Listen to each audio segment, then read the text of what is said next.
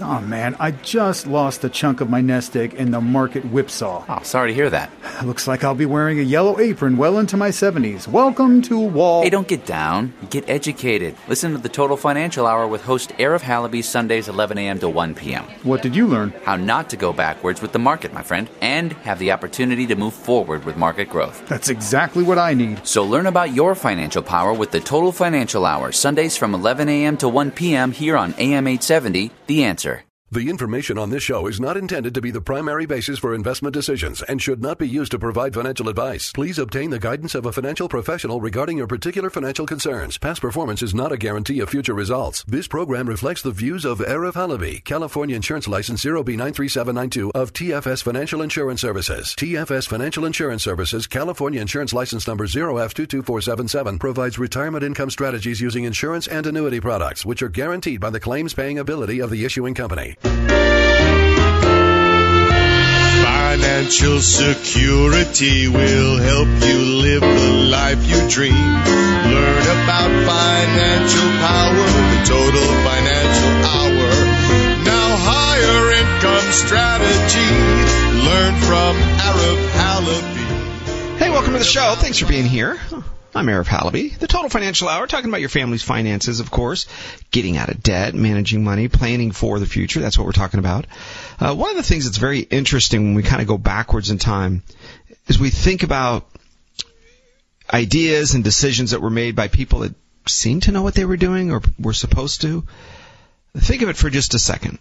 You have a congressman or woman, you have a, a state assemblyman or woman, state senator, U.S. senator, these people are, are on committees.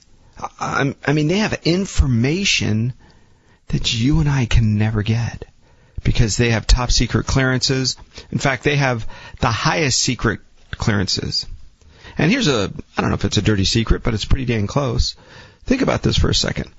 If you are a U.S. congressman, you are not required to go through any background investigation to get exposed to all of the secrets, all of the information that would be required to go through a background check and a top secret clearance, FBI interviews, etc. In fact, if you are elected to, to Congress, it is assumed that you are to have the highest level of security clearance. Now there is a kind of a need to know thing, right? Where if you're in the energy committee, you're not going to find out uh, top secret stuff necessarily of what's going on in the oh foreign relations committee, right? So so there is some compartmentalization. But how hard is it for you to create something in your committee that has a reference to another point and to get that information or that data? Meaning people that are elected in some of these highest offices do not go through the same background check as a person who is an FBI agent, for example, or a Secret Service agent. Or are you ready for this? When I was a Los Angeles policeman, I was in background investigations. And as a background investigator, we had to sit down and do somewhere around a hundred contacts. I mean, you realize that a hundred contacts. Your neighbor next door, your neighbor across the street, your neighbor upstairs, downstairs, coworkers, supervisors, subordinates, current girlfriend, boyfriend, previous, all of your siblings, any cousin that we would get, and on and on. It was over 100 contacts in most cases. Zero goes on. So then you might say, well, we're gonna, we're gonna push that over to the American media. That's their job to vet, right? That word vetting. It's to go through to make sure they're right, they're telling the right stories, they're, they're honest, and on and on. We're gonna vet them. Except the American media never vets liberals, never vets Democrats. So now what do you have in, in place in all of these offices, right? Whether it's, again, a mayor running for office, a, a city councilman, all of them are quote supposed to be vetted by the American people, but doesn't get doesn't take place. Never doesn't happen. How do we know this? Well, because if you look across the country, the state attorney generals, the election commissioners, the people that are supposed to be the ones that are babysitting, uh, you know, our cities, our, our states, our, our counties, in Jackson, Mississippi. The mayor of Jackson, Mississippi is somebody who has chosen to be a complete and total socialist. In fact, his job was to completely tear down, in his words, the system to revolt and create an opportunity to do what he called a revolution. I'm paraphrasing, but really it's not much. Not much of a difference.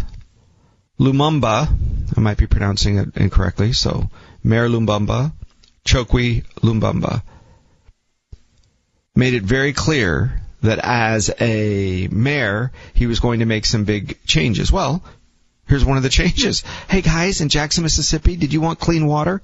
Nope, sorry.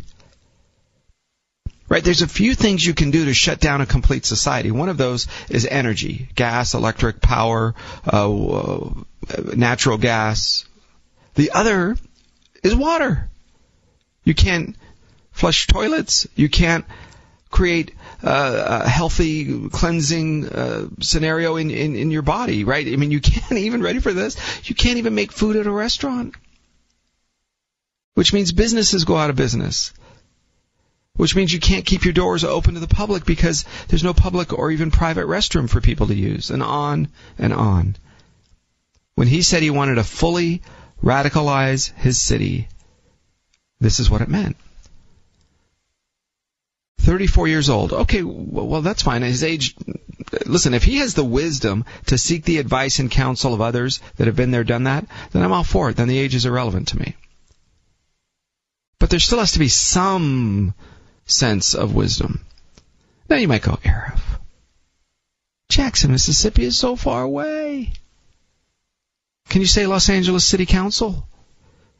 Can you say uh, County of Los Angeles Board of Supervisors, who, let's be clear for a minute, the County of Los Angeles Board of Supervisors, you know that they do not have anybody that they are daily accountable to.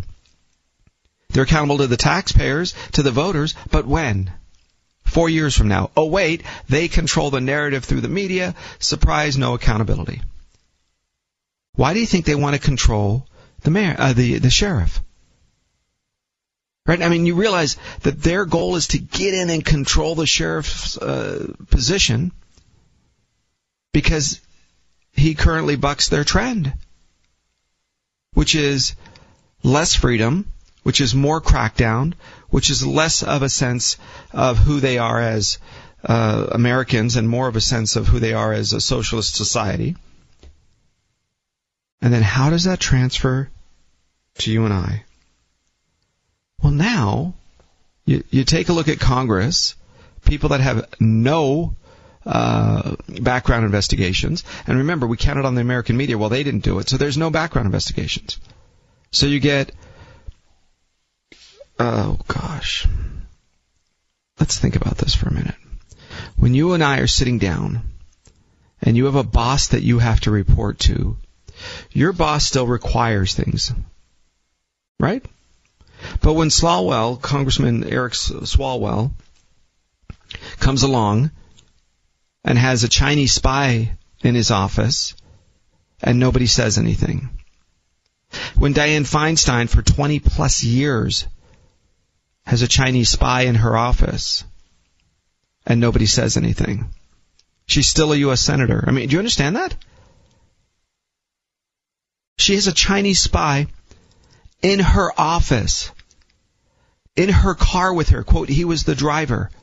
Do you not think that she's on any kind of conversations about anything sensitive over the last 22 years? The Chinese government has been eating our lunch. They, they have been coming along and doing whatever they wanted. They have had and have people in positions of power. They have the Biden administration and all of the people that are part of it. All of them got payoffs. They're all just like the typical traitor types that, that say, give me some checks, give me some money, give me the, the house on the Caribbean, goodbye. And they leave. Right? So, when there's no power check of this group of people, and then we, and there's no real educational experience. In fact, they don't have any clue on how money works, right? The Biden administration doesn't have anybody that's ever run a business on its cabinet. They're all academics, they're all former government employees, current government employees. They never had any background on what to do or how to manage a business, right? Build a product, create something, sell it.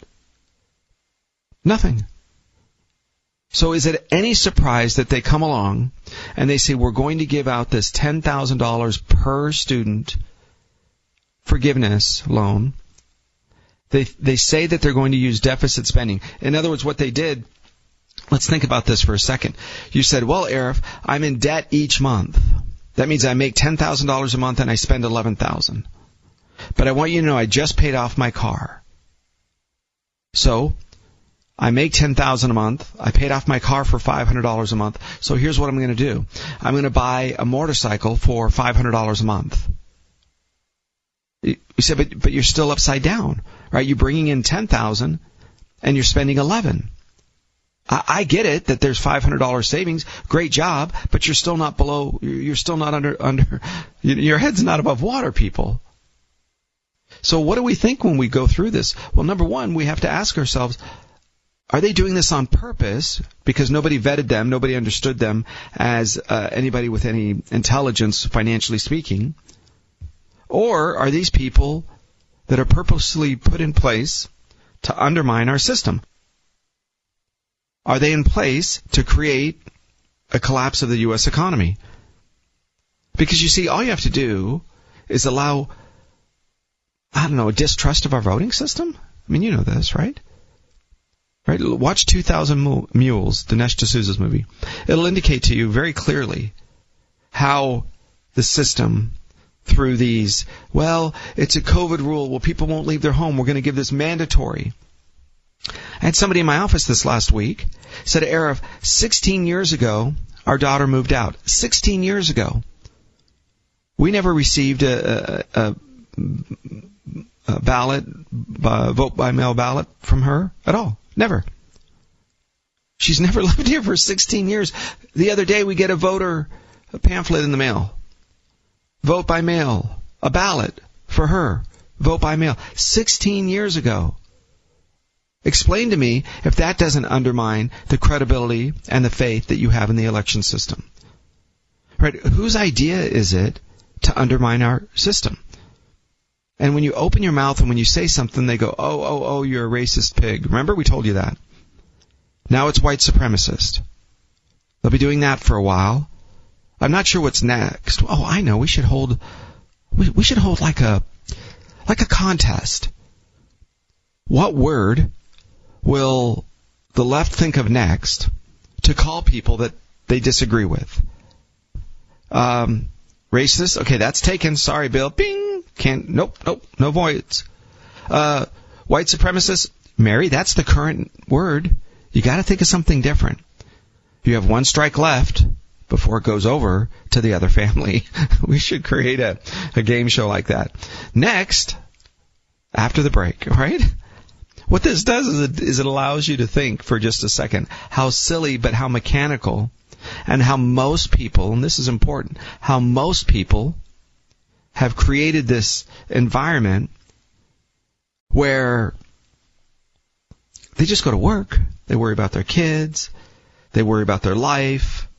They're not involved with the day to day. I mean, listen, if you watch the the news and it gets in, involved and does the oh by the way we're going to be giving away student loan uh, forgiveness and yeah you know what that's not a bad idea. Okay that's good.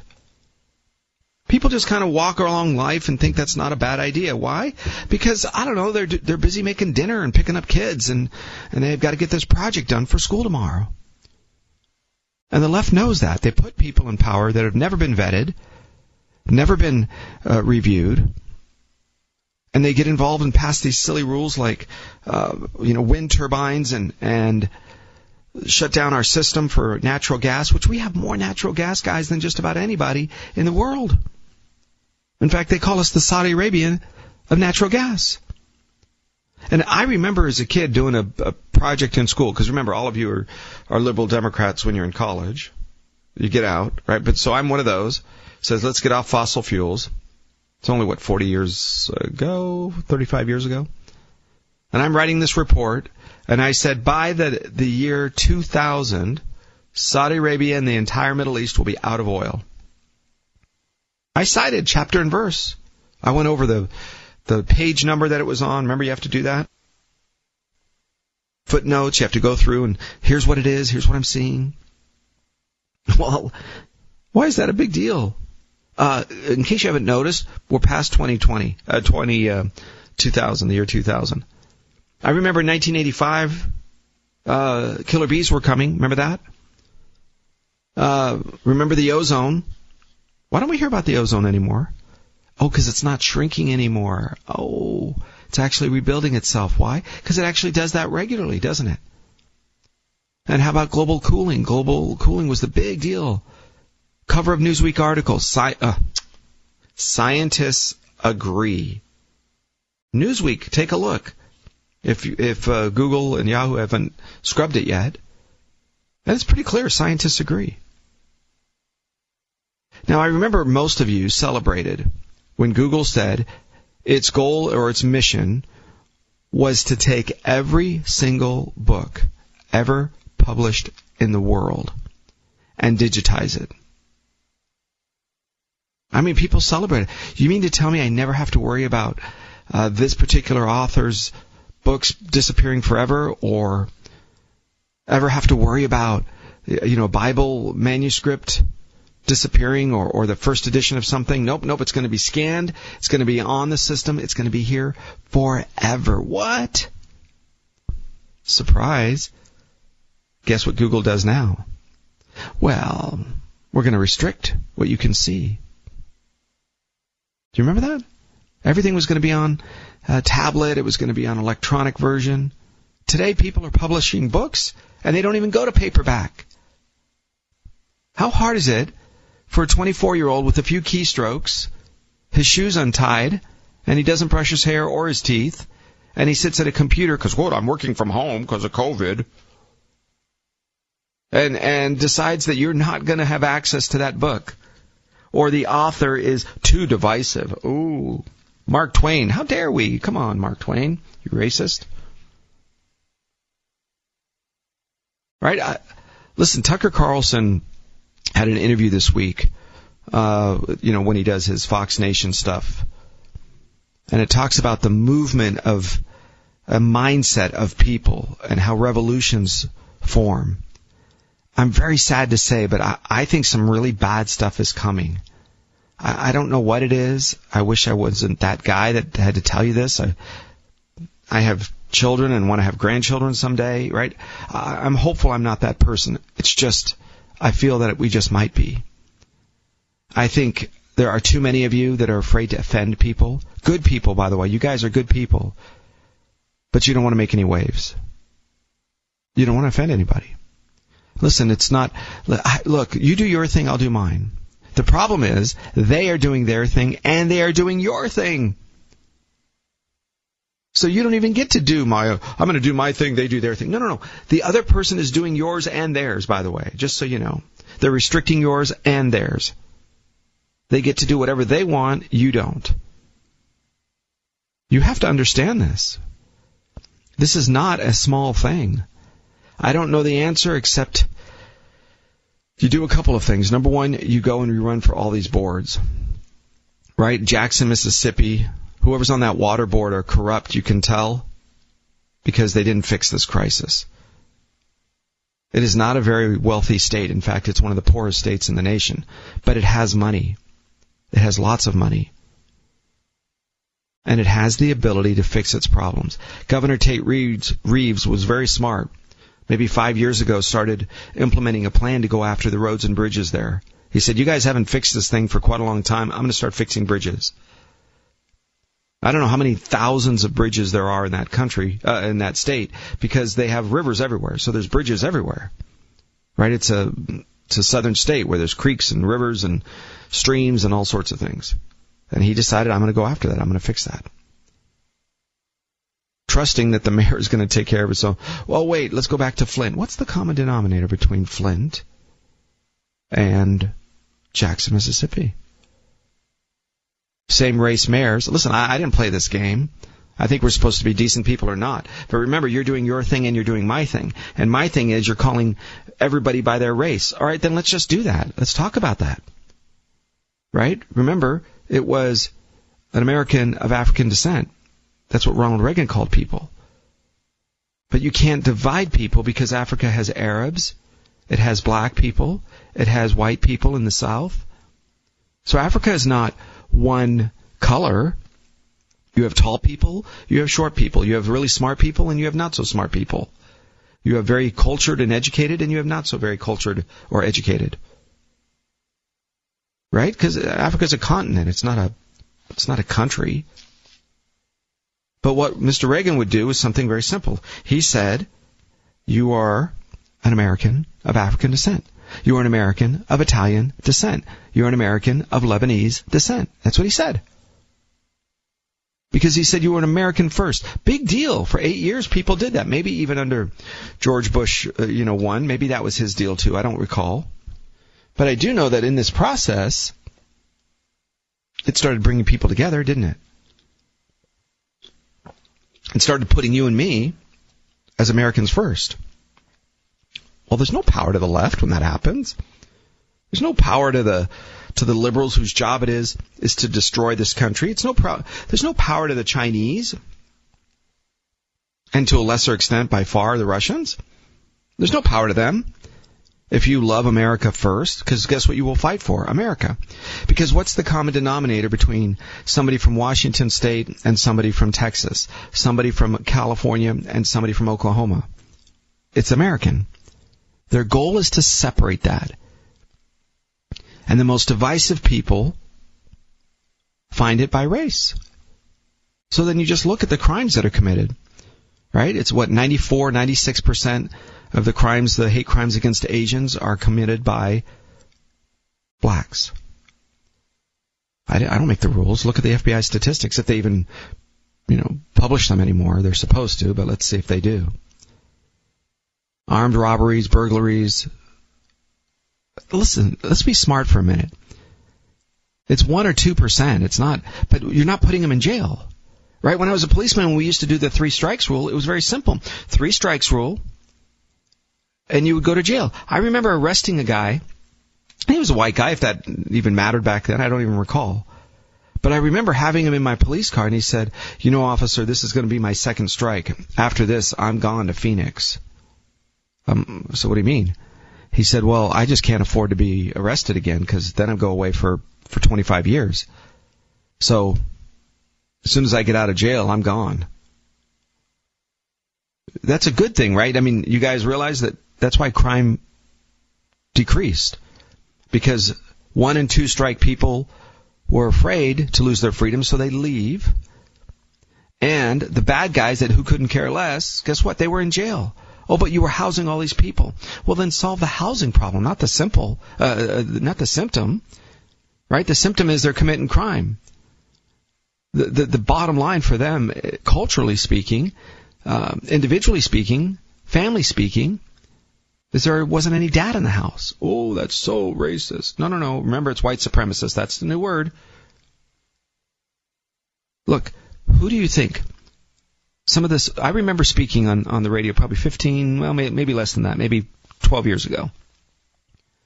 And of the top wealthiest Americans, 10 of the top wealthy, this is before the tech uh, boom and all that. Top 10 wealthiest Americans, five of them were African American. Five of them were black. Right? We had Oprah, we had Bill Cosby. We don't, I know, no comments.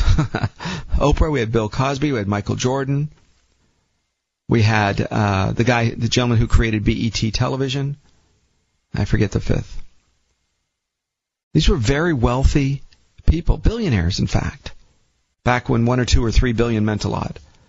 Today, not really. So you got to ask yourself this question: If that's the case, right? Then where? Tell me where. Tell me why. Did we end up where we are today? Well, because you have to keep people divisive. You have to tell them that their race matters. The race doesn't matter. It doesn't. You have two eyes, two ears. Yep, let's go to work. You could wake up in the morning. Yep, let's go to work. But the left's job is to call everybody their race. Why do you think they've walked down this road of openly discriminating in Minnesota or Wisconsin where they, they're going to fire white teachers first? Why, why isn't the, the De- Department of Justice in there with the raid and the state taking over the school board and collapsing the system and saying, that's it. All of you leadership that have never been vetted, that are racist pigs, you're out, gone. We will not fire people or hire people based on their race. But you see that undercurrent continues, doesn't it? So they collapse one of the largest capitals, sorry, one of the largest cities in the capital of Mississippi, right? Jackson, Mississippi, it's the capital. Can you imagine if Sacramento says, oh, we're a corrupt state, city, we have no water? I'm Arif Halaby. Stay with me. We'll be right back. Learn from Arif Halaby. Learn about financial power, the total financial hour. Now has a plan for me. Financial security will help you live the life you dream. Learn about financial power, the total financial hour. Now higher income strategy. Learn from Arif Halaby. Hey, welcome back. Thanks for staying with me. I'm Arif Halaby. The Total Financial Hour, talking about your family's finances, of course, getting out of debt, managing money, planning for the future. That's what we're talking about. We saw reports this week that it's three to five years that the average student is back when it comes to math, when it comes to learning abilities. Now, not except for Gavin Newsom's kids, right? His school stayed in session. They didn't have a problem. But your kids, other kids, right? You're a single mom. You're a two income family trying to make it. Uh, what was your son or daughter doing all day? Oh, supposed to log on, Junior. They never failed the kids, right? It was a participation trophy. So they just let them, you know, sit around and you, whatever grade they had in March is what the grade they got for that year. It was a horrible system. There are you guys, there are you educators out there that know that this is corrupt. But you could never bring yourself to not voting for the union, or you could never bring yourself for actually voting for a Republican. I think you have to start thinking differently. I think you have to get through that part. That's this is the growth period in your life to look back like I did and others. For me, it was many decades ago, but I looked back as a policeman and I saw the the policies that were happening on the streets, and I thought the policies that these people in the the suits and ties, regardless of their race, both in City Hall and in Sacramento, that they were implementing, this is really what it was doing to the people on the street. And today it's even worse than that. And so what you ended up with is a group of people who live this life financially speaking, who are living check to check, no different than they were 20 or 30 or 40 years ago. And now you have folks that are promising them student loan forgiveness and this is a you know mom dad struggling right? She went back to school went back. We're going to forgive their student loans. But that's not who that's not all who, who they're forgiving. They're going oh 125,000 a year. Are you kidding me? That's as much as some governors and mayors make in some cities. That's ridiculous. So kind of keep this in mind. If you don't create some uh, I guess it's just called accountability right then, then who's going to? Because it's never going to happen. So you have to run for school board and water board and and state uh, agencies and and state district stuff. You have to get involved. Go to the meetings. I know it stinks. Because here's what they're going to do, whether you stomp your foot or whether you object, right? The moment they can call you a racist and you shut down, you got to have courage and you say, "No, I'm not." No, you're the racist. Right? Uh, just throw it right back at them. You're the white supremacist. Well, I'm black. Well, you guys called Larry Elder the white supremacist, so here, simple. You called Larry Elder the, the black face of white supremacy. Remember that? So I don't think you understand, folks, that anybody can be a white supremacist, because that's the left's rules. They came along that. So here's my plan. Ready? Ready for a solution? Ooh, this is fun. Grab your pen and paper, because here's my solution. If you are one of those students or, or individuals that is going to have, or in my case, you know, maybe one of my kids who has some uh, master's degree uh, money that the, she still owes on her student loan, okay, fine. You're going to forgive it? For every dollar that you forgive of hers, I'm going to donate to either the Masters University in Santa Clarita, Hillsdale College up in Michigan, or Prager University. Because I, I think what you're doing is wrong. I'm going to divert your $10,000 in forgiveness to a church, charity, or an organization that combats you guys. We say to the left. Well, Air, if you don't know, I could really use it. I'm sorry, did you say you had integrity? Let's talk about this for a second. I know it's not easy. Oh, your payment is less than $200 a month. Then you write a check for 200 a month. You don't have to have 10,000 in cash to give to, to those organizations or others that you believe in. But this cannot be PETA or the F, you know, ASPCA or, you know, Amanda's Dogs or whatever that. There's a great, there's a lot of great charities out there. You know, some of them are wonky and not what I agree with, but it's your money. But my point from an integrity standpoint is you said you believe that this is a bad idea and you want to combat it and you say you're a conservative, you say America is going down the wrong tubes, then I tell you what, you need to donate that same $10,000 coming in the front door, you donate it to somewhere else. I gave you three examples. Masters University, Hillsdale, Prager University.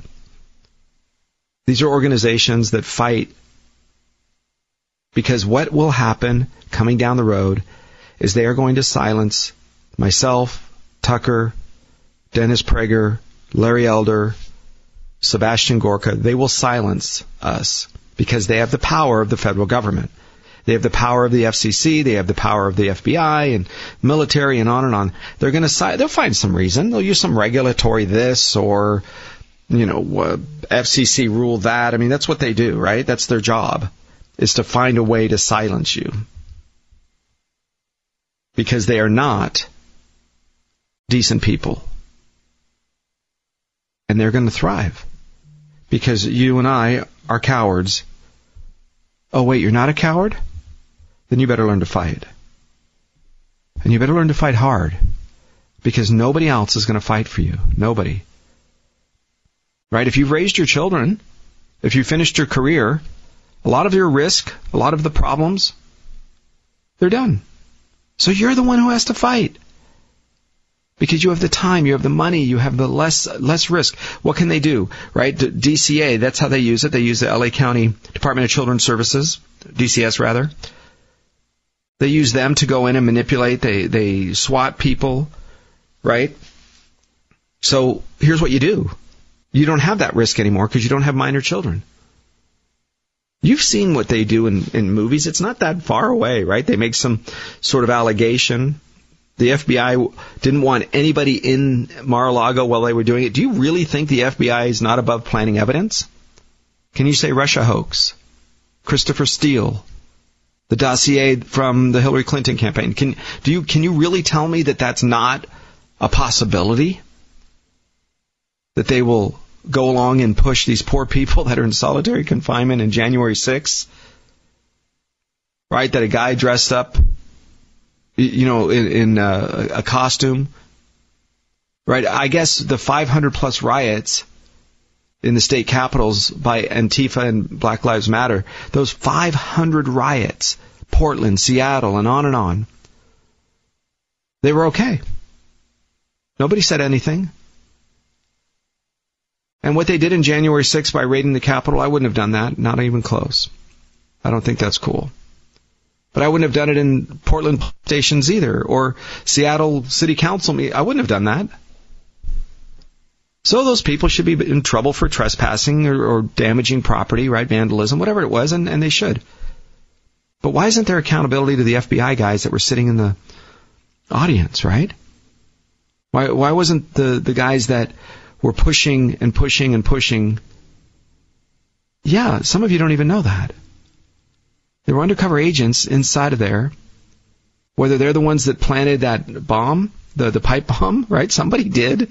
Why don't we know who that is? They're just going to think you're going to forget about it outside of the D, D, uh, DNC. So my point is, these are not people that are, are undefeatable. They are defeatable. Right? You have to Sal, what, did you see what Florida did? The governor came in and wiped out those those school boards and the attorney generals and some of the others and said, "You guys aren't for the people. You're radicals, and we're not interested in that for our community. Go somewhere else." So how do you do it? Well, you might be the one, like Dennis says, you stand up and you fight, you support the fighters, but most of you are going to do nothing. If you benefited or your children benefited from that $10,000, whatever it ends up becoming, maybe more, student loan thing, well, fine. I'm going to donate it to Prager University. I'm going to donate it to the Masters University. Or to Hillsdale. That's a great idea. Right? You've heard me talk about before. I'm going to get into beneficiaries here at second part of the hour. And, and it's an interesting email because it's about the beneficiaries.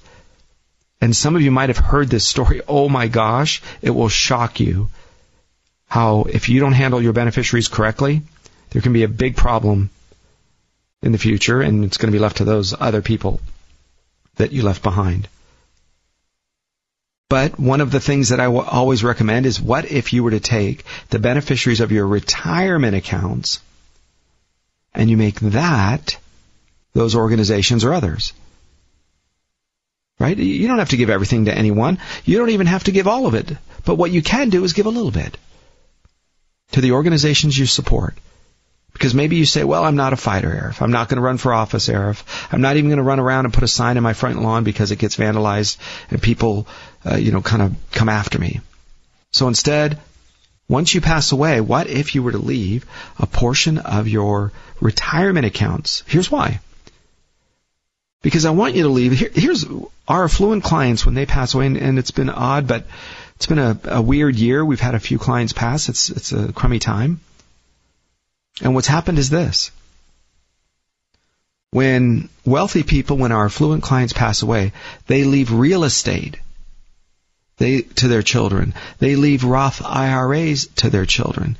They leave uh, uh, stock market accounts, what we call them brokerage accounts, that are not under a retirement account. So you buy stock X, and that's your stock. Fine. And it goes up in value. Well, with all of those that I'm talking about, with life insurance.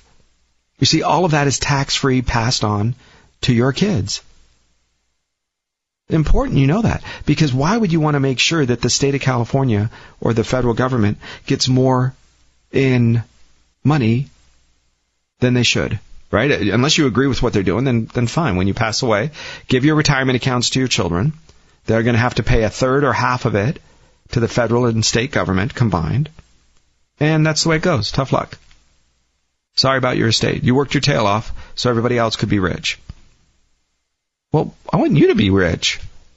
I want you to make money at the end of the story. I want you to be the person that has your values reinforced. So when we help people with reliable retirement income, the focus is to make sure your retirement accounts do their job. And what's their job? It's to give you a monthly income stream or annual, however you choose, but most people monthly. A monthly income stream that never goes away. Never. You see, a lot of people want to fight to put money uh, aside for retirement. Wonderful. How you take it out is everything. Okay, so consider that. Now, I wanted to touch on something here because some of you have come to me and said, Arif, before I retire, I want to buy solar panels for my roof. Before I retire, I want to invest in a solar wind farm in the middle of wherever, or uh, you know, a windmill uh, stocks. Okay. Well, you got to go back and ask yourself, where's that integrity? If you think they're doing the right thing, and maybe you do, many of you drive electric cars, you received subsidies from the plumbers and the other hardworking people right? And by the way, plumbers are not broke. I, I love it how we use plumbers, but I had some plumbing done recently. I'm thinking, are you kidding me? Did I just pay for your kids to go to one semester of, of Harvard? Because I don't know what's going on here, but I digress. The idea that somebody else is going to, so there's a subsidy. Okay, fine. You might say, oh, oils have subsidies and pharmaceutical companies have subsidies. All right, whatever you want to say. But if you think adding solar panels is just about uh, to your roof is just about the idea uh, of creating energy, let's think about this. Right? A lot of people were convinced to turn their own home into a, a solar energy, or in this case, an electrical p- power plant. Okay. And they promised you all sorts of things. We're going to give you less rates. We're going to give you less discount. You can sell it back to us. So when you're traveling or vacationing and there's extra power in the system because you're not using it, it will go back into the system and we will make more money on it. Okay, right, that's fine. Except they changed the rates, didn't they? It's a one-way contract. Meaning Southern California Edison or the Department of Water and Power, LADWP has been so I don't know if the word corrupt is the right word. Listen, some of you employees come to me and you use that word. You say that they shut down the gas generating power plants that would easily help with this recent heat wave. Easily.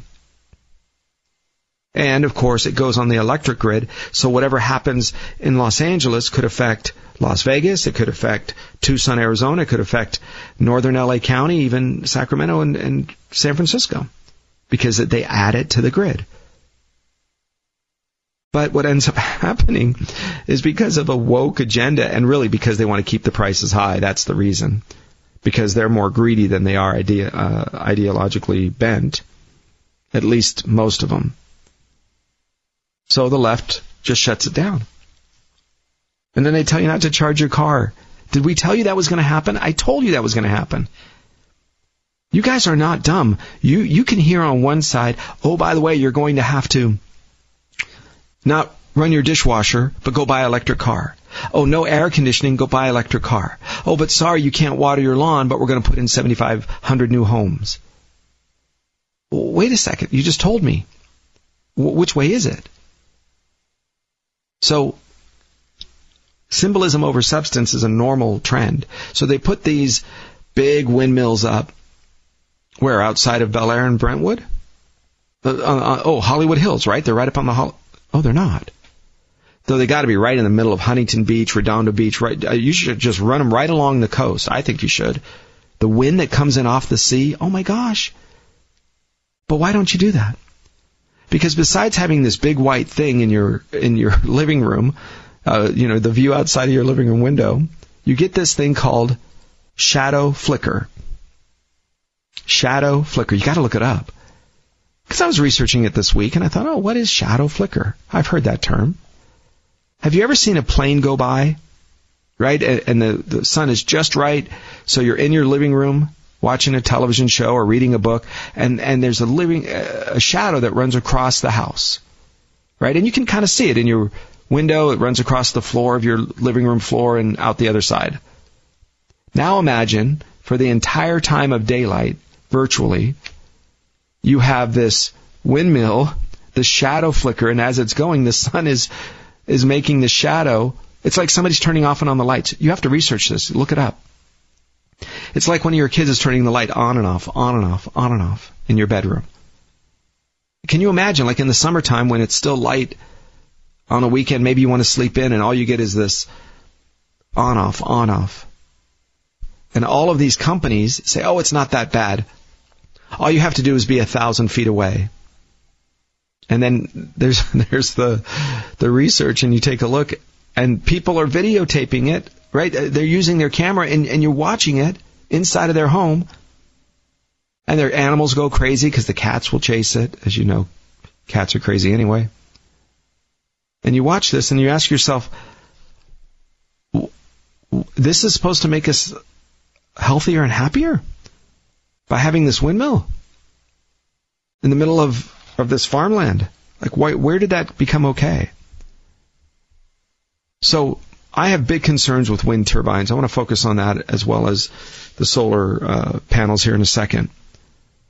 But besides, there's of course no reliability for the wind. But you realize the best place for the wind, really the best place, for the is in between canyons, but it's also where birds, migratory birds, travel north, south, east, west, wherever they're going. And they do this, guys, in a particular way because uh, it's easier for them.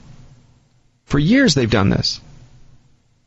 Right? For years. The birds have come along, they've followed this trail, and they've done this now running right into a wind turbine. The amount of birds that are dead at the end. So here's what they say that is fascinating to me. A, a lot of uh, uh, experts will say, listen, it's not as bad as the amount of birds that fly into windows. So what should we ban windows? And you go, well, probably not, but what does that mean? So we should kill more birds? Because these these migratory, these birds that are, are at risk of being extinct, and all of a sudden, what do you have? well, you have you have dead birds at the base of these things, and the amount of them that get hit by lightning in the tougher areas, right? The Oklahoma, the the Texas, and the amount of look there. There's a of course there's a cost to set them up, and at the end, what do we do with these big turbines? Go out to Palm Springs, take a look at the wind uh, farm. Uh, I guess desert, right? The graveyard. They have these huge blades that have been damaged. They're no longer efficient. Because, you know, they have to run a brake on them.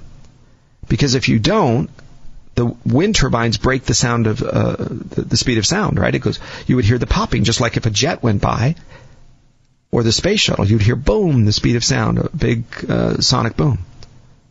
So they have to run a brake on it.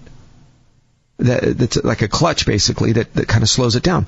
By doing so, if you're outside in your backyard, even if you don't have the wind flicker, even if you can't see it, you're going to hear this buzz that never goes away.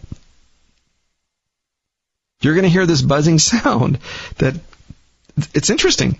It's this buzzing sound. I've heard it. And it sounds like somebody is running a fan or uh, white noise, I guess. And it's this never ending uh, thing you have to deal with. People find out. Listen, it's like if you live close to a freeway. I grew up close to the 5 freeway. You know, we were we had a big field, a couple of house rows of houses, but a big field in between us as well, and we would just hear that all the time. The first time we moved in to that house, we were kids, you would hear that, and I remember it kept us awake for the first night or two. After that, we got used to it. Right? But people get used to a lot of things. Doesn't make it right. But that's the way it was. The amount of pollution, noise pollution that everybody's worried about is a real thing. But what about the disadvantages of solar power? Right? This is pretty fascinating to me. We started researching what are they going to do with all of these chemicals? You've heard of this. But you can go back five, six, seven years when solar panels just started coming out. And me and others were saying, well, wait a second, let's, let's think about this whole cycle, right? Because that's what you're supposed to do with a water bottle. You're supposed to think about the, the cycle of life of this plastic. Can it be recycled? Otherwise, we're not going to make it at the front end if we can't recycle it at the back end. Right? They had a plan from the beginning anytime a straw is created. Right? It's this whole phoniness of why plastic straws shouldn't be used because in the Philippines they throw them in the ocean. So why should you be able to use a plastic straw? So, they don't allow us because there's no completion of the cycle. But heaven forbid you talk about solar panels because there is zero recyclability of solar panels. 20, 25 years ago when solar panels started, they are right about at their, at their life expectancy. The efficiency is so low, the ability for them to gain uh, energy based on their size. So what a lot of people do is they get the real efficient ones, which are smaller but more expensive, but it has more of the damaging chemicals in it that you and I are not supposed to have. Right? I mean, you, you realize that whatever the, the component is, cadmium, there's even some, um, I don't know, there's some lead involved with the manufacturing of some of these uh, components. That's what concerns me the most because the manufacturing of these components happens in third world countries where they don't have the lead uh, reviews. Right, where you're looking at problems happening in, oh, I don't know, China and the Philippines right? People don't care. What about the dependency on the energy, uh, uh, on the weather being exactly the right? Well, well, sometimes you'll get it, right? And it works really well in foggy temperatures, so I'm okay with all that as well. But I think you have to start thinking through the process and don't fall in line with how the left is. Solyndra, you remember that? President Obama thought that was going to disappear. Solyndra was the big solar company and they transferred $500 million right at the last minute. Well, if you had integrity, you would start looking at some of these things and say, I'm not going to participate in wind energy or solar energy if it's not fitting my values until they fix this or that. Well, that's the same thing with the student loan debacle. You're not going to participate in it? That's fine. Even if they cancel it, you send that money somewhere else. For those of you that went to DeVry and to ITT Tech and some of the other schools, Charter College, and, and your loans were forgiven, if you have integrity, you give that money somewhere else. Prager University, some of those places, that's the key. Thanks for being part of the show. Stay with me. I have your emails next after the break. I'm Arif Halaby on the Total Financial Hour. 888 99 Retire. We'll be right back. Strategy. I'll retire comfortably thanks to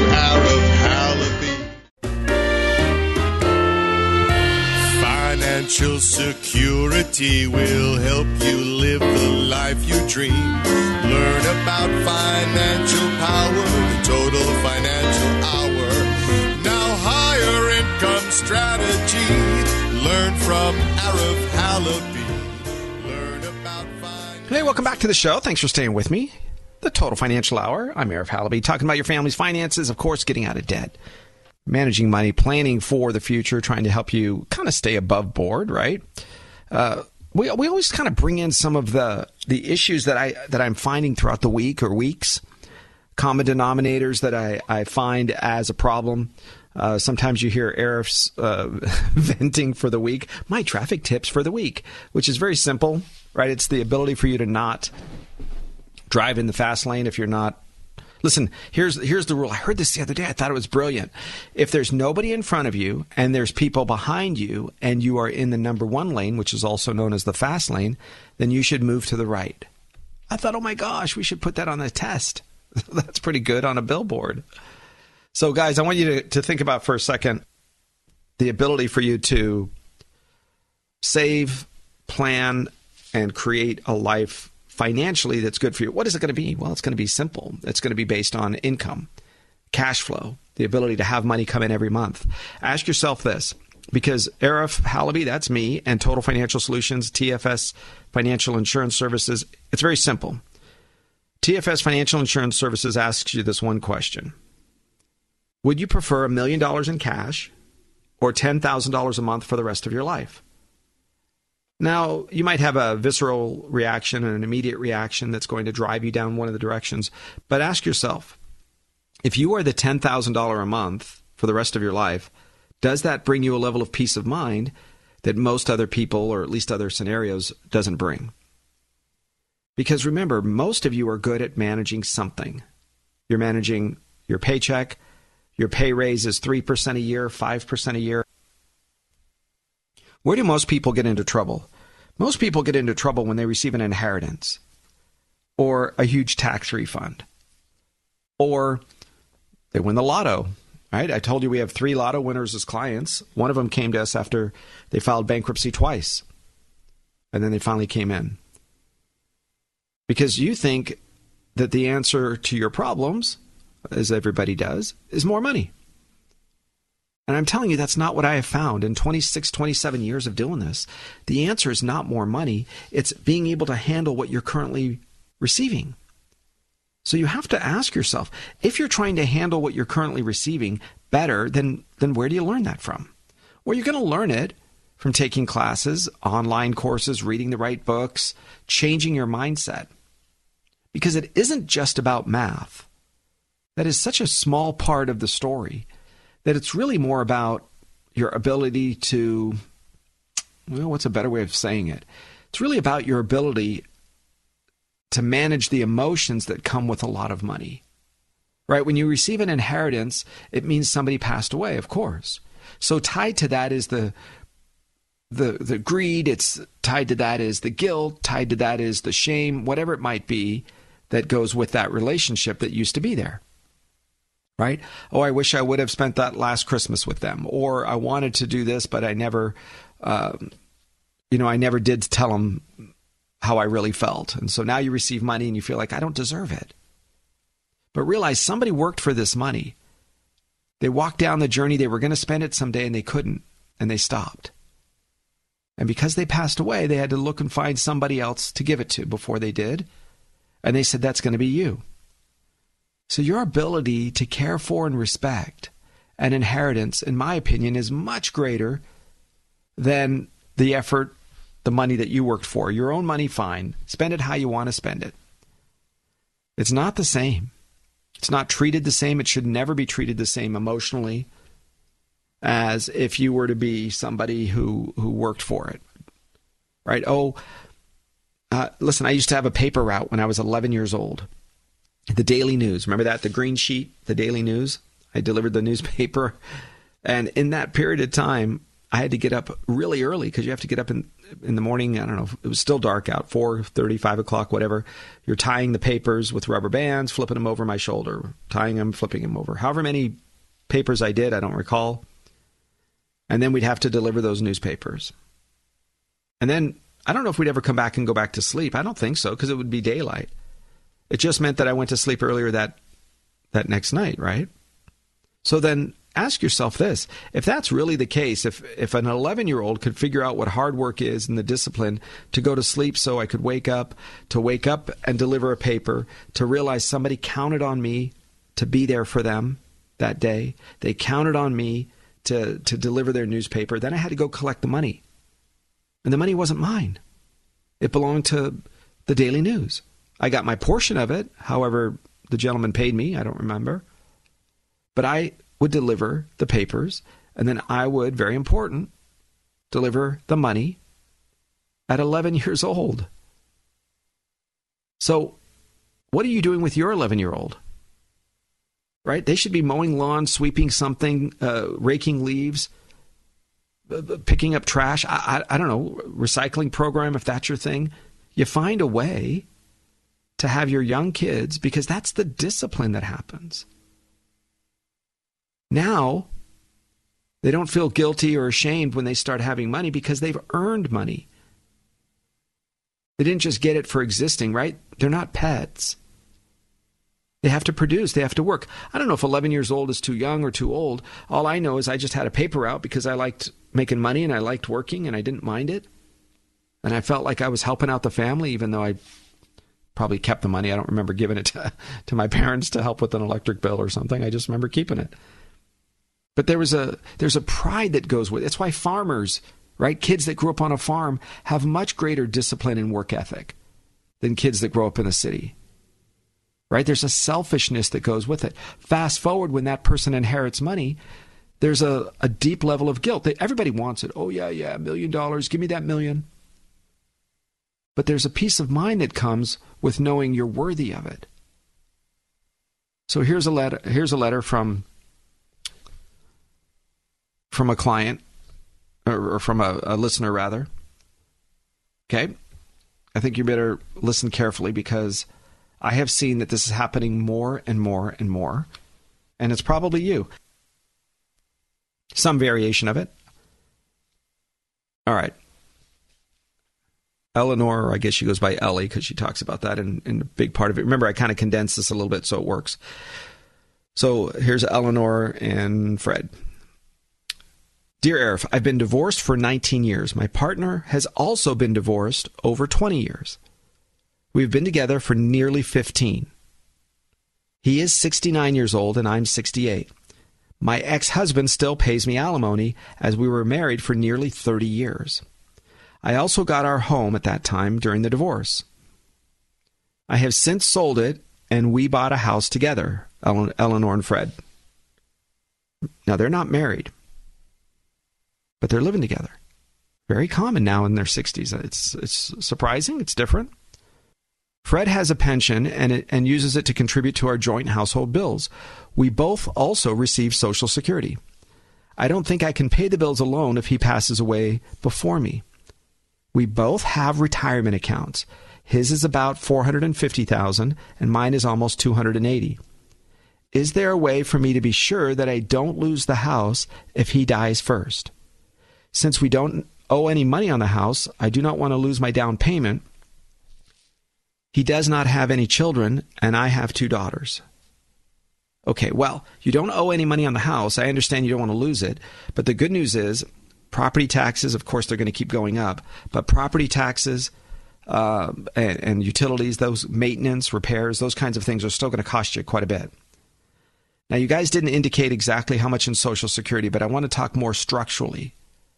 Okay, so Eleanor and Fred, they've been together for nearly 15 years. They're both in their late 60s.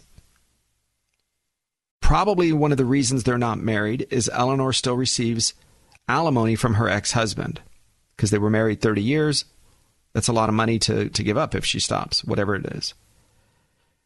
She also received the home in the divorce. That means he probably had a big chunks of uh, retirement accounts or a pension that he got to keep. They sold the house, so her contribution to the bucket, if you will, was they bought a house together. That means they have a home that they both share. Now, here's the big part of this, guys. They both have retirement accounts, and he does not have any children. Now, here's the pros and cons of this.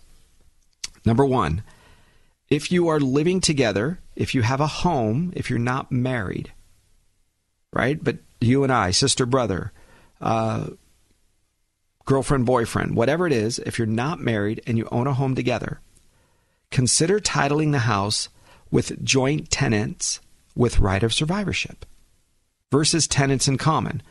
Now, what that means is something simple. If you have joint tenants with right of survivorship, that means you each own 100% of the house. So if one of you passes away, the house doesn't disappear into probate, and the lawyers make all the money, and the state of California makes all the money.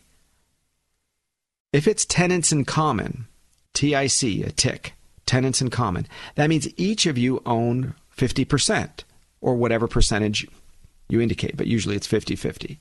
So if me and my sister or brother in law own a house together, right? I put my portion in, he puts his portion in, and we bought a house. We might be tenants in common. The reason is because my portion, my 50%, I would want to go to my beneficiaries if I pass away. So my beneficiaries and him are now partners in this house.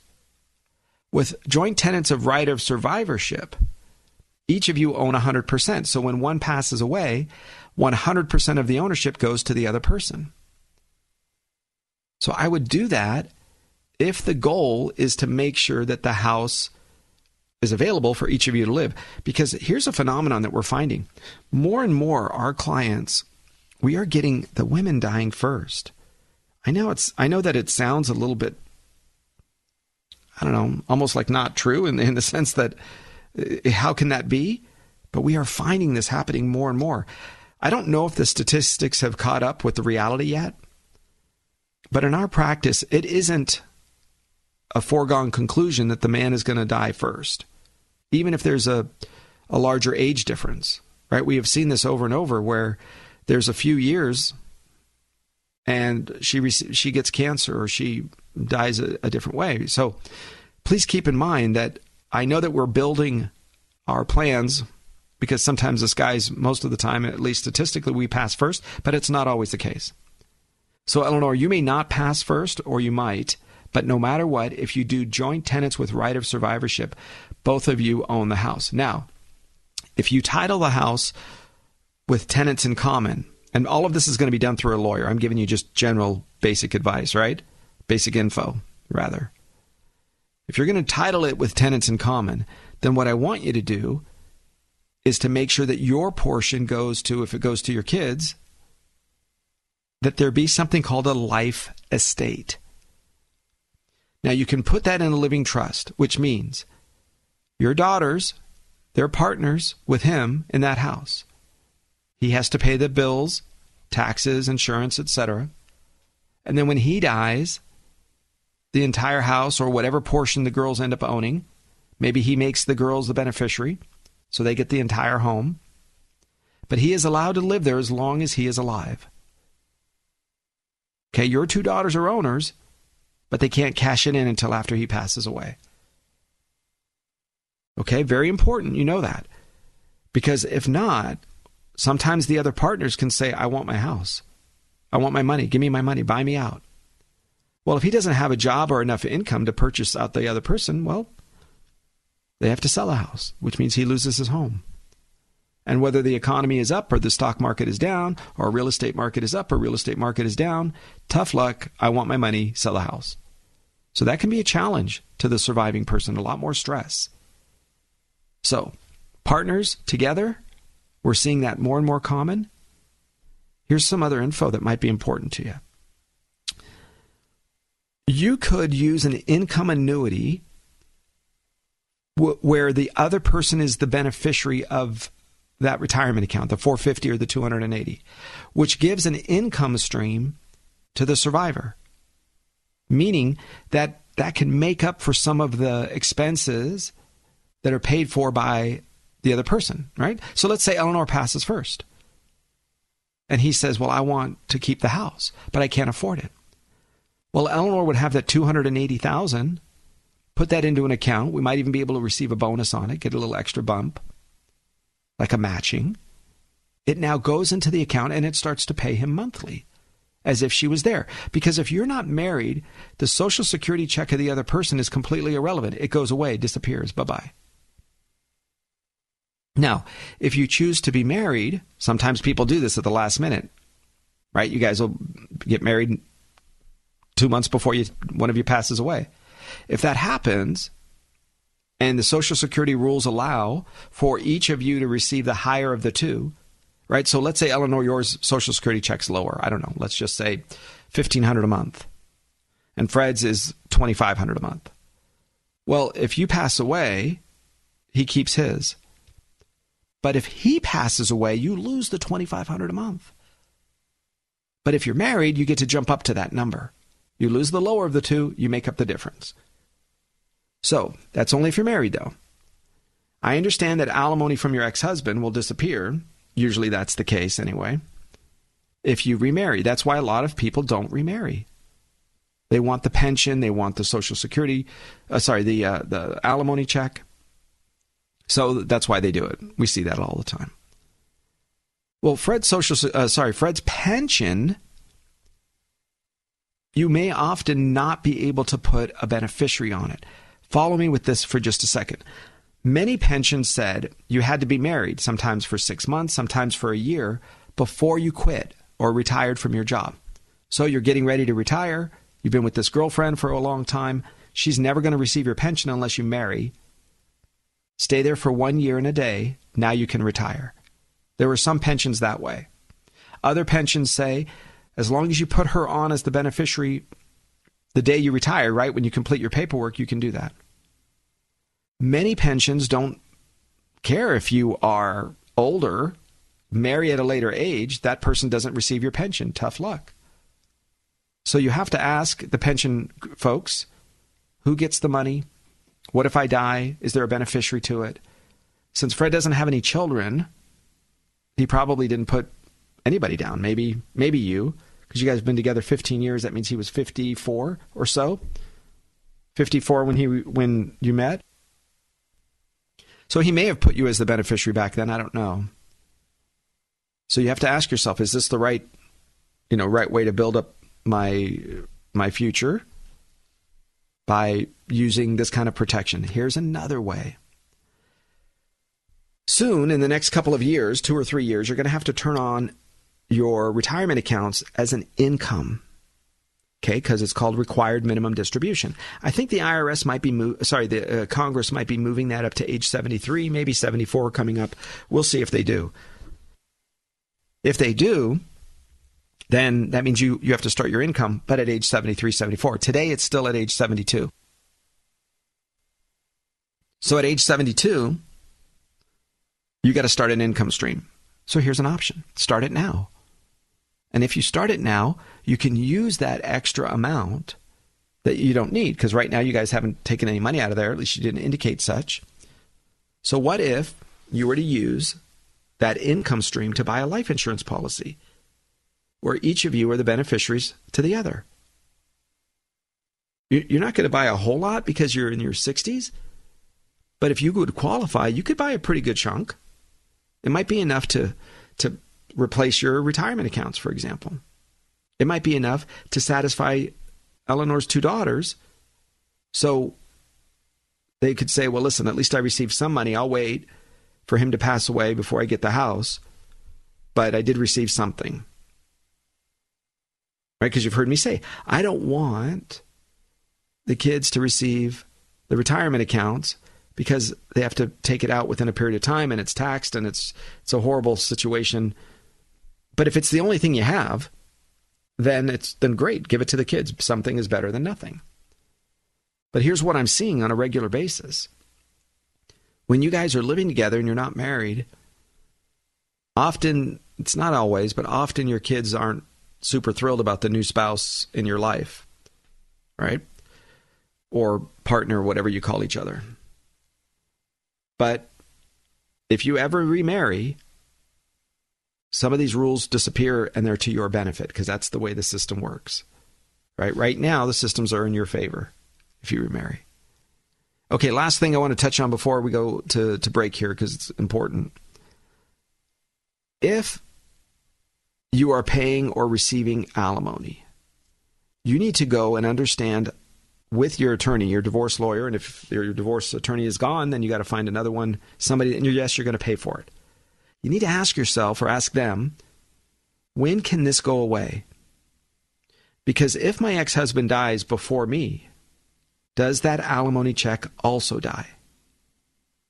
Because this could put you guys into a world of hurt.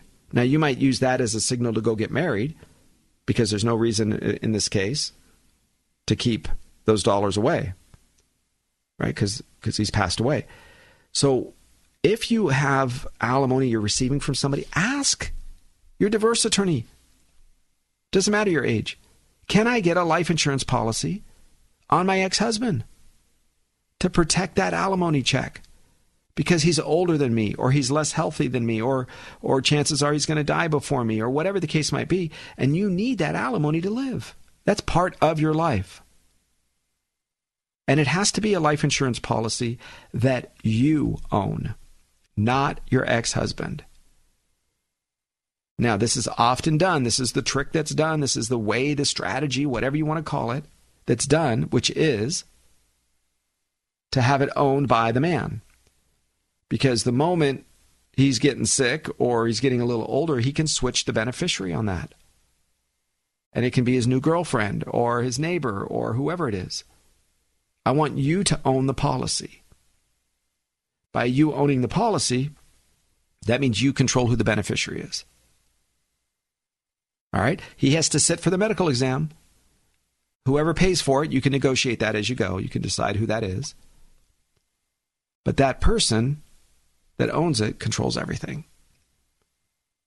Okay? Keep that in mind. That's a big part of the process as you're trying to build a plan uh, to, to see how much oh gosh, how much time is left with your alimony checks? Maybe you only get six six more years of it. Maybe you're in a position to where, hey, you know what? I'll tell you what. You can keep my alimony check if you give me two hundred and fifty thousand. Right? Maybe later on in life, he's willing to settle up and say, "I'll give you a check." as long as I don't have to pay anymore. Now, if that were to happen, you do exactly what I just mentioned. You put it in an income annuity, you get a reasonable uh, monthly check out of it, and that doesn't care whether he lives or dies.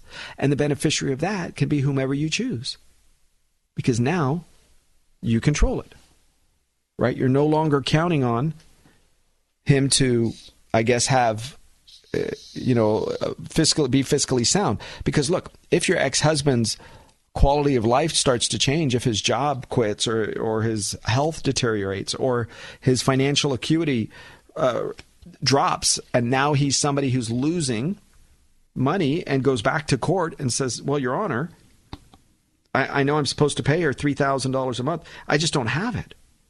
I got laid off. I just don't have it. I lost my business or i just don't have it.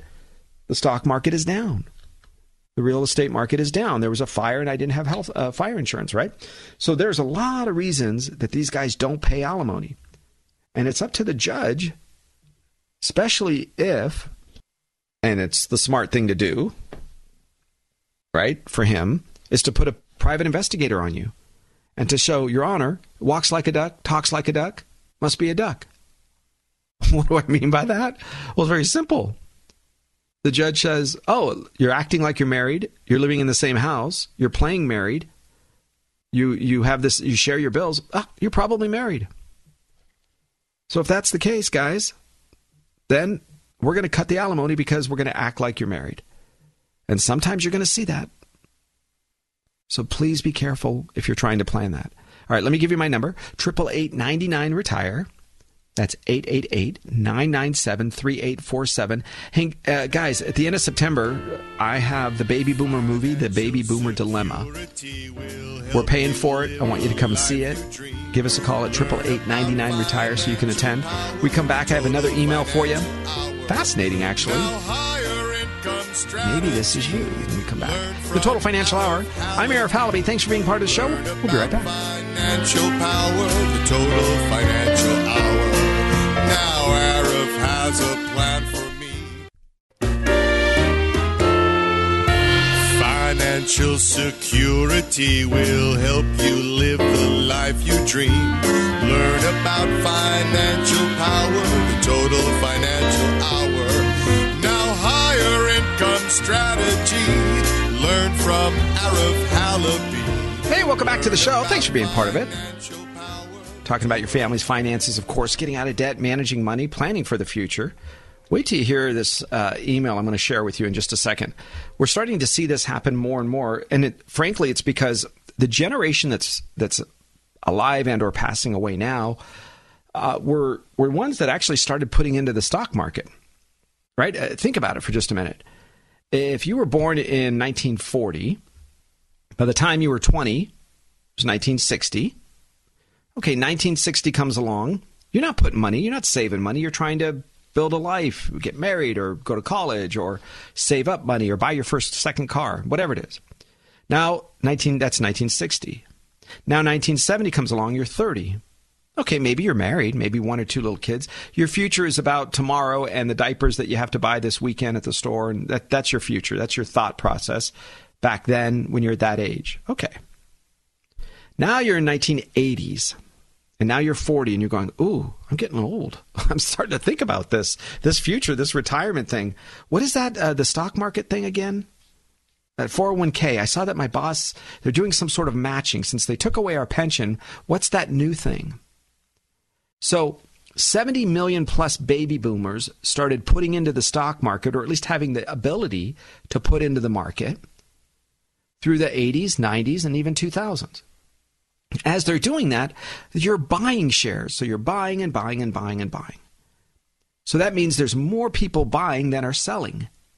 Because the greatest generation, right, which would be your parents, the people that fought World War II, it's called the greatest generation. I think Tom Brokaw coined that phrase. So you have the greatest generation, the people that dug up, you know, from the with the bootstraps as they call it. They fought in World War II. They they put together a plan to kind of change and save the world, and they did it. Great. Well, they didn't have money in the market. Their job, uh, what five or ten percent of them maybe went to college. Not very many. That's why it mattered back then. Today, everybody goes to college, or at least 10 years ago, everybody went to college. Eh, it's nice. It's not that important. What's your degree in? It doesn't matter. It just, I just went. Right? Some employers still care. Oh, uh, college degree required. Fine. For what? They don't say what it's in. They don't say what grade you had to receive. They didn't say, well, how many times did you get drunk? How many times did you party at the fraternity or the sorority? They just said college degree required. They didn't say, did you get caught cheating or did you ever cheat, which most students admit to doing. So, all right, fine. These people, baby boomers, you guys are putting into the market. Right, you started doing it. It became a thing. So, what is happening in this process is the parents are retiring and they give you a house.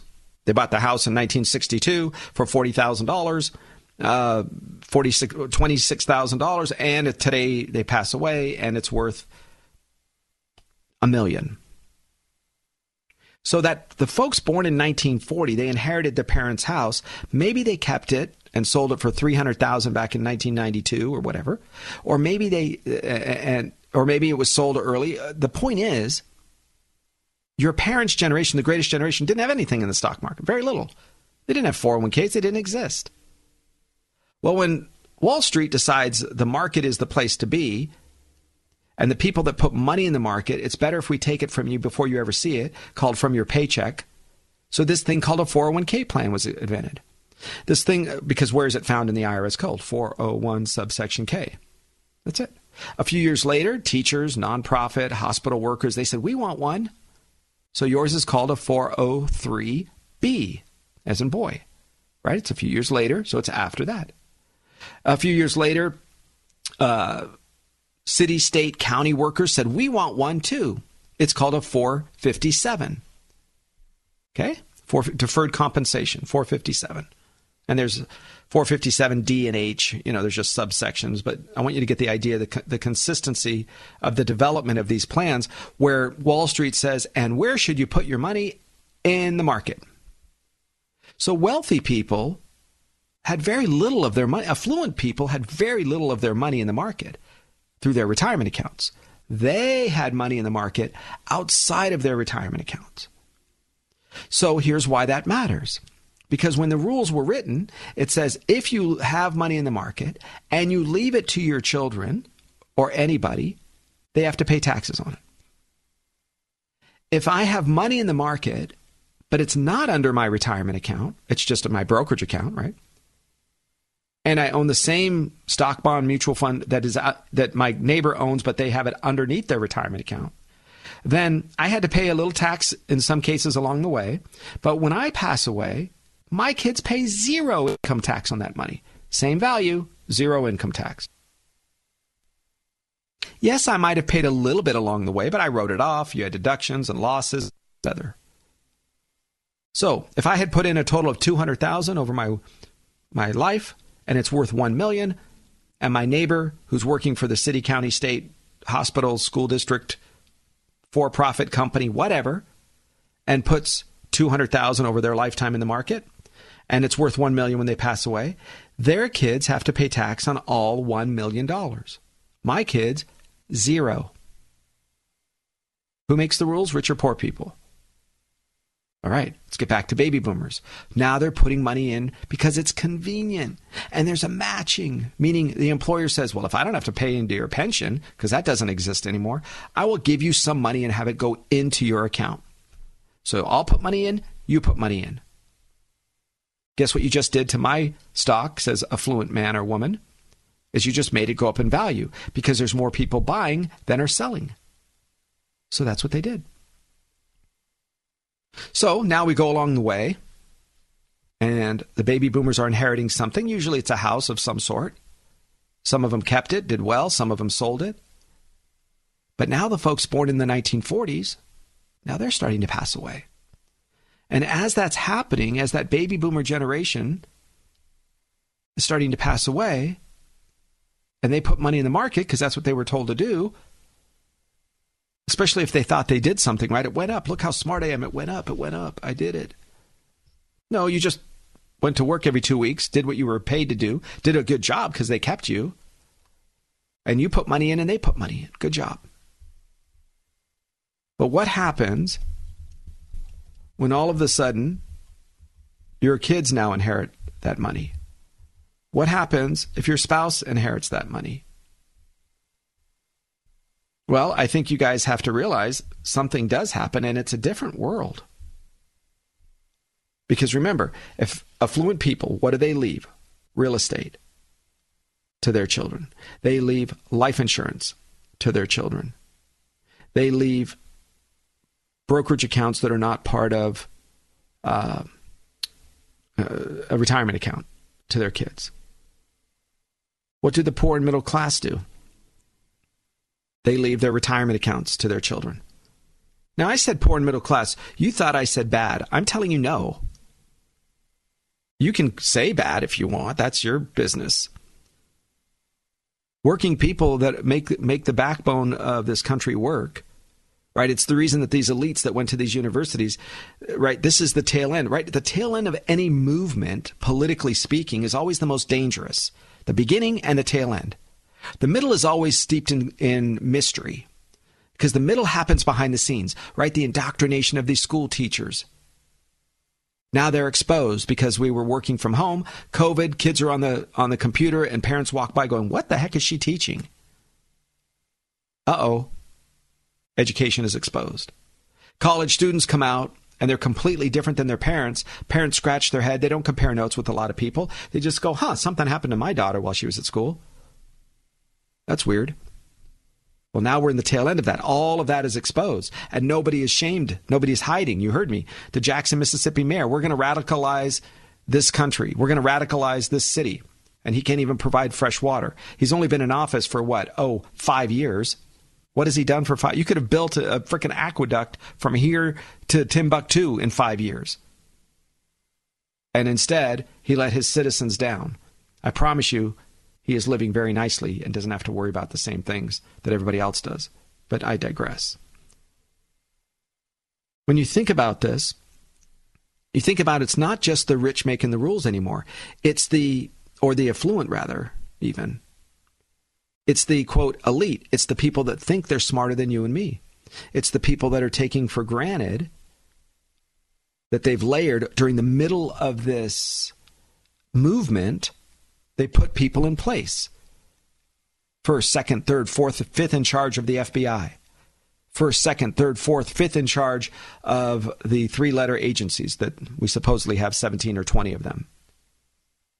So when the president, mayor, governor comes in, and kicks out one or two, while the rest are, quote, civil service protected. You can't just fire me. I'm a worker person. Okay. Well, there's only a four or eight year term or whatever's next, and the next person comes in. And that's why I'm way against, not a little bit, but way against term limits.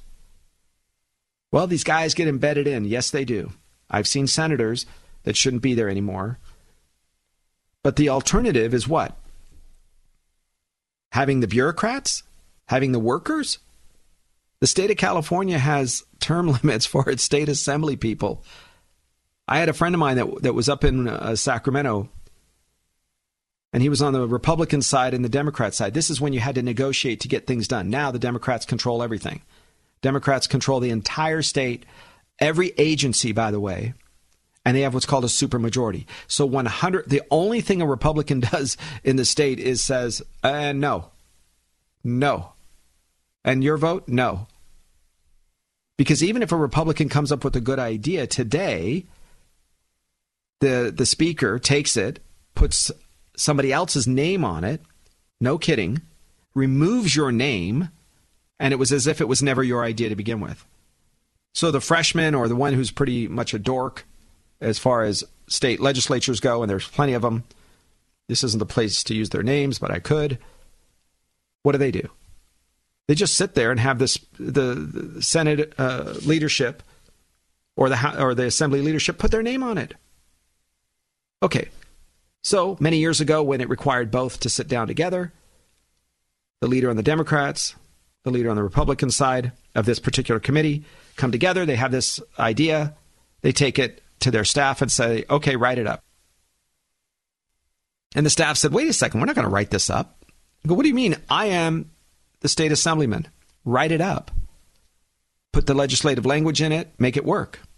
I already discussed with the other side. Here's the what we're going to give. Here's what we're going to take. And the legislative aide, the director of legislation for that person said, Well, I'm not going to do that because if, listen, you're going to be gone in the next term limits. I have a whole career here in Sacramento. I'm not going anywhere. And if I put my name on this, I will never be hired again in this in this uh, this body. So you're going to be gone in the next 15 minutes, politically speaking. I have a 30 year career before I get my pension. So I'm not going to put my name on it. And both sides said this. Both sides said, we are not going to do what we're supposed to do. Now, you might say, well, well, that person should have been fired. Fine, they would have gone down the hall and gone somewhere else, or just waited, got a job in some agency or something, or a lobbyist organization. Just waited a few minutes until you're voted out. Okay, that's important because I'm not a fan. I'm telling you for those reasons. I'm not a fan of the uh, of term limits because I heard that firsthand from that person. Okay, so consider this now. Rules are passed. They're created by wealthy people. They're created so that they can keep, retain, build their own wealth. In America, the rules still apply to everybody. They still do. You just have to figure it out.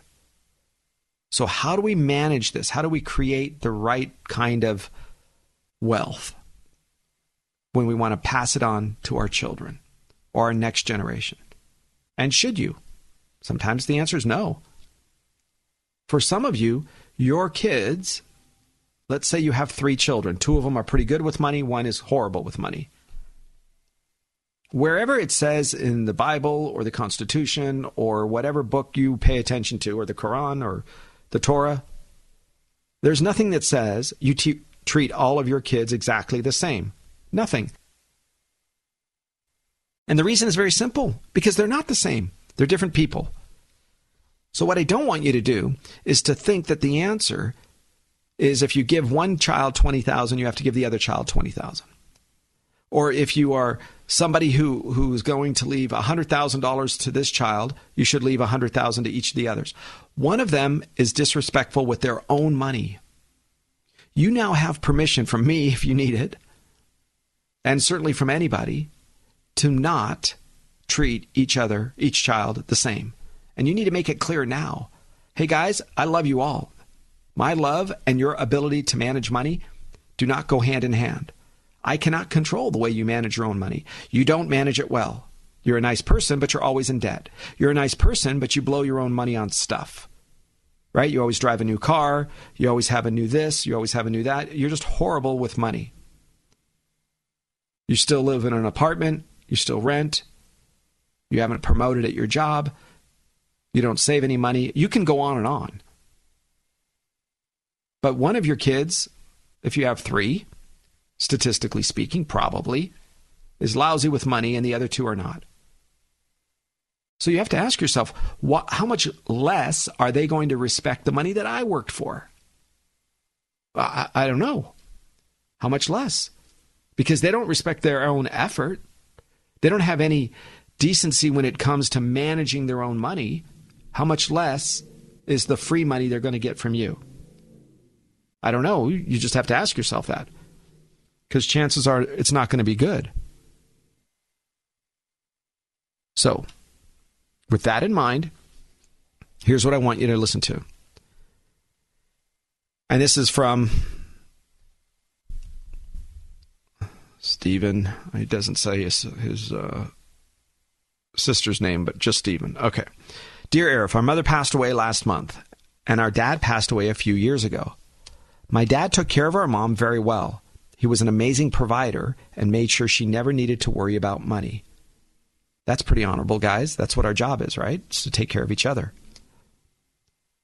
Continuing, my sister and I are now the beneficiaries of their accounts and the two rental properties that they had as well. The house my parents had lived in for years is also now ours. We are not sure what happens next as the houses have been paid off for years and the renters are still automatically paying into my parents' old bank account. Can you tell me what you think the next steps are? And this is from Stephen. All right. So I laid out for you, obviously, with this email in mind, what I think is important, which is remember, they left the houses to their children. That means they get a step up in basis. So let's say the parents bought the houses for $30,000, however many years ago, and today it's worth 800,000. They receive all of that 800,000 tax free. There's no limit, there's no minimum, it's none of that. It's it. Because it went from parent to child. All right. I love that idea because you take a risk when you buy real estate. Same thing with the stock market, but it's different. The rules, at least, are different. So, what happens next? I want you to uh, seek the idea, uh, seek the advice rather of a, of a estate planning attorney to handle the process, the transfer of the houses from uh, the names of your parents, probably your mom now, into your own name. And that's important because it has to there has to be a continuity meaning let's say it was in your mom and dad's name and it was just never changed. But your dad passed away many years ago. Now your mom's passed away. There has to be a sequence of changing of the deeds from your dad to your mom from your mom to you guys and that is something that a good attorney knows how to do with the county registry uh, county property office so that the property taxes are going to be upgraded look if you're going to live in the house or one of you is going to live in the house then you're allowed to get the, the property tax carried forward. It used to be the property tax carried forward no matter whether you lived in it or not. Now I think it's a year. You have a, you have to move into it for at least a year or, or within the next year rather. If you move into it within the next year, you can keep the property tax that your parents had. But I think all of that is going bye bye. It has to. Because Proposition 13 controlled taxes. And remember, you guys have to vote on taxes. But what the Democrats have figured out is they can create regulatory bodies and agencies that will have jurisdiction over things that don't even make sense. It, doesn't matter. You're like, wait a second. Why is the Department of Labor over retirement accounts? Right? But my investment account has to, what? But they create these rules so that they are involved. They're the bosses and they make all the money. And then they're going to create a law. Ready for this? I believe the department, uh, sorry, I believe the property tax world is going to change dramatically in the state. And they're not going to call it property tax. No, no, no, no, no. Your property taxes, that stays the same. This is called a regulatory licensing usage fee for whatever. It's exactly what they're going to do. So they're going to create this fee, just like your car registration. Car registration, licensing fee. What's the difference? Nothing. It leaves my pocket and goes to Gavin Newsom's piggy bank. So uh, it doesn't matter to me what you call it. You can call it licensing fee registration. You can call it property tax. You can call it usage fee. But they're going to start taxing your property. In fact, they already have if you look at your tax bill. So, property tax, you're going to have to meet with an attorney, in my opinion, and kind of lay out where you fit. But here's the other part. And this is a big thing. Your parents left you guys as the beneficiaries for their retirement accounts, and that's great. But here's the trade off when a retirement account is left to a spouse, then it acts as if it's been that spouse's the entire time. It's now my account. I can take money out. I cannot just my own the whatever rules apply to me now apply to that account as if it was always my money. Husband, wife, and maybe husband, husband, and wife, wife in this state now. So that is a that's the trade off. Okay. But when you have non spouse beneficiaries, so you have children, they have to take out the money within 10 years. There's a rule. So 10 years and 10 minutes, it has to be down to zero. And if your mom and dad were already taking money out of that retirement account, if they were already in the process of withdrawing funds, then you have to continue to withdraw funds. But 10 years and 10 minutes, it has to be down to zero. Now, if they passed away prior to age 72, then you have a, a bit more leeway. But still, no matter what, 10 years and 10 minutes, that account is down to zero. My problem with you guys is this, with, with this process rather, is you might have a great job, you might have good income, but now you're forced to take taxable income into your tax return. And when you meet with your CPA, because your CPA is going to have to make these decisions for you, again, I'm giving you guidelines and, and ideas, but you now have to pay higher income tax on the other money that you earned for the rest of the year. Your own job, your own career, your bonuses, your dividends, you sold a house, whatever you did in your own financial life, add in this new chunk of money. Now, if you're unsuccessful, if you're the kid who can't manage money, right, then you're not going to have extra income that's going to be taxed. But that's the six of one, half dozen of the other, right? You're right back. Okay, great. Susie doesn't have any money because she's broke all the time, but we just left her money. Guess what? She's going to spend your money in 15 minutes. Because a poor person will always be poor if they don't change their mindset. I didn't say bad. But ask yourself, add up how much money you've made in your life, guys. A million dollars, 50,000 a year times 20 years? And you have $860 in your savings account. My point is if Susie has $860 in her savings account and she's made more than a million dollars in her life, she's going to disregard your money like nobody's business. So, you can create a trust before your kids before you pass away. You create a living trust. That trust can distribute the funds, can roll out the money over the course of time and regulate it and create rules and laws and and uh, that that that cover the money to protect you guys, to keep you from making big mistakes when you want to leave it to your children. And if you're the recipient of the money, Stephen, like you guys are, keep this in mind as well. You guys get those funds, but you're going to have to pay taxes on it. The house is no. Retirement accounts, yes. Okay, because you're not spousal IRAs. You're not the, the spousal beneficiaries, rather. Hey guys, thanks for listening. I hope that's helpful. My name is Arif Halaby, the Total Financial Hour, sitting down, kind of giving you peace of mind. You can go to tfswealth.com, tfswealth.com. Send me an e- email at arif at tfswealth.com. Thanks for listening. 888-997-3847. That's our phone number. 888 retire for reliable retirement income. I'm Arif Halaby. Learn about financial power, the total financial. Three star general Michael J. Flynn, head of the Pentagon Intelligence Agency, knew all the government's dirty secrets. He was one of the most respected generals in the military. Flynn knew what the intel world had been up to, he understood its funding. He ordered the first audit of the use of contractors. This set off alarm bells.